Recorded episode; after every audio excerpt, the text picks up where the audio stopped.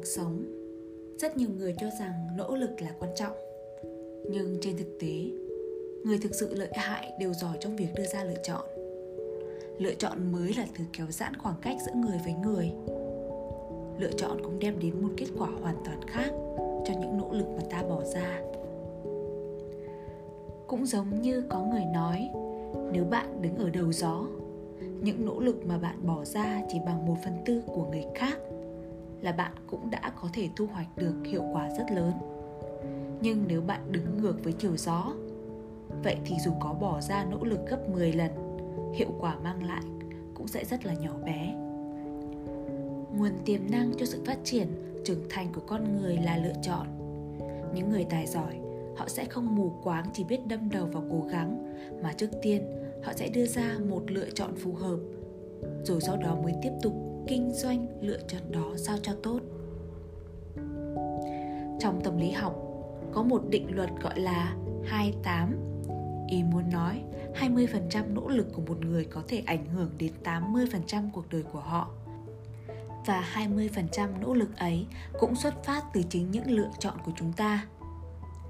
Định luật này đồng thời cũng nói với chúng ta một điều rằng chỉ cần tìm thấy điểm tựa của mình, tiềm năng của chúng ta mới được phát huy một cách mạnh mẽ.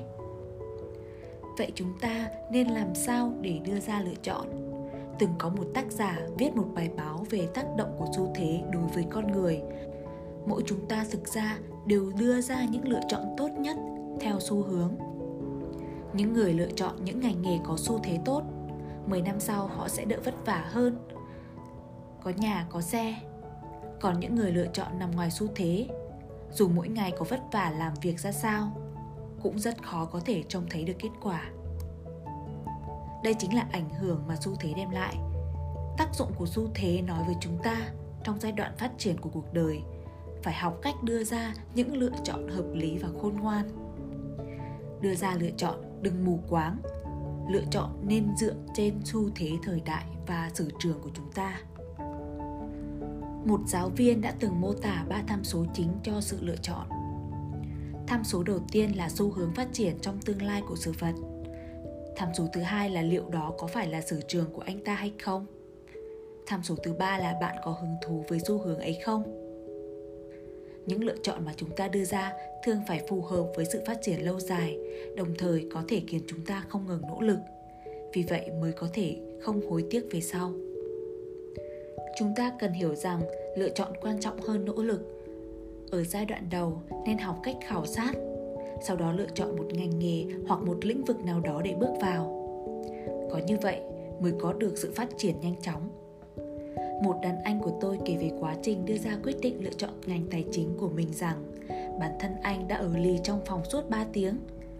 Lắng nghe tiếng nói nội tâm, đồng thời phát thảo ra con đường phát triển trong tương lai khi đã suy nghĩ kỹ, rất rõ ràng và vẽ ra được một bức tranh tương lai khái quát.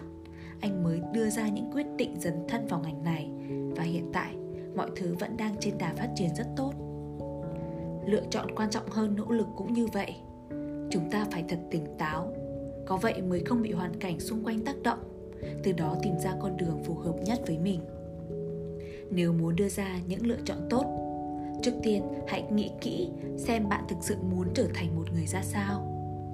Có người nói, bản sắc của một người sẽ quyết định anh ta là ai. Khi mà vẫn còn chưa đủ rõ ràng về tương lai, chúng ta vẫn phải có những khám phá, suy ngẫm về nó, nghĩ xem về tương lai mà mình muốn là như thế nào. Ai cũng cần phải nghĩ xem mục tiêu cuối cùng của cuộc đời mình sẽ đi tới đâu, càng rõ ràng được vấn đề này tiềm lực bên trong sẽ càng được phát huy mạnh mẽ. Mục tiêu cuối cùng của cuộc sống sẽ dẫn dắt chúng ta đưa ra những lựa chọn phù hợp nhất với bản thân. Mỗi một người trong chúng ta đều có bản sắc riêng. Cái bản sắc ấy tới từ sự chấp nhận và công nhận bên trong chính mình. Chúng ta muốn trở thành một người ra sao, điều này cũng dẫn dắt chúng ta có những hành vi cư xử như thế ấy. Tất cả những gì chúng ta cần là hãy nhìn hướng vào chính mình nhìn vào cái nguyện vọng và nhu cầu ẩn sâu bên trong chúng ta. Một người có thể nên nghiệp lớn thường rất giỏi trong việc đưa ra những quyết định. Họ có thể do dự, chần chừ với những quyết định lớn lao. Nhưng khoảng thời gian lưỡng lự ấy chỉ là những khoảnh khắc rất ngắn ngủi, bởi với họ mà nói, sự do dự không thể giúp đo lường ra được thứ mà chúng ta muốn. Lúc này chúng ta cần trở về với trái tim của chính mình học cách ngăn chặn những âm thanh bên ngoài và suy nghĩ về những gì chúng ta có thể làm ngay bây giờ Warren Buffett đã lựa chọn lĩnh vực đầu tư, đồng thời đi trên con đường ấy hàng chục năm nay. Ông hiểu rõ cái ngành này như lòng bàn tay. Cũng chính nhờ sự hiểu biết khiến ông ung dung và điềm tĩnh hơn trước các lựa chọn. Lựa chọn của chúng ta cũng giống như vậy. Nhất định phải dựa trên cơ sở hiểu biết của sự việc, phán đoán với tương lai, ước tính sự phát triển của bản thân. Chỉ khi nào làm rõ được những điều này, chúng ta mới có thể tìm ra con đường thích hợp nhất cho mình. Học cách đưa ra lựa chọn là bài học mà bất cứ ai cũng nên rèn luyện. Đời người có hàng ngàn hàng vạn con đường nhưng số con đường phù hợp với chúng ta lại chỉ đếm được trên đầu ngón tay. Đừng chỉ biết ngồi đó lặng lẽ ngưỡng mộ người khác mà hãy suy ngẫm xem mình muốn một cuộc đời ra sao muốn trở thành một người như thế nào. Có như vậy chúng ta mới có thể đưa ra những lựa chọn giúp thay đổi cuộc đời giữa hàng ngàn, hàng vạn lựa chọn trong cuộc sống. Sự trưởng thành và phát triển của mỗi người đều được cả lựa chọn và nỗ lực thành toàn mà nên. Trước tiên, hãy đưa ra những lựa chọn thích hợp. Rồi sự nỗ lực ở phía sau sẽ quyết định chúng ta có thể đi được bao xa với lựa chọn ấy. Ai cũng phải hiểu rằng hãy đối xử tốt với sự lựa chọn của mình. Đừng qua quýt với nó. Có vậy, bạn mới đi được đúng đường chạy và những nỗ lực sau đó của bạn mới không uổng công vô ích.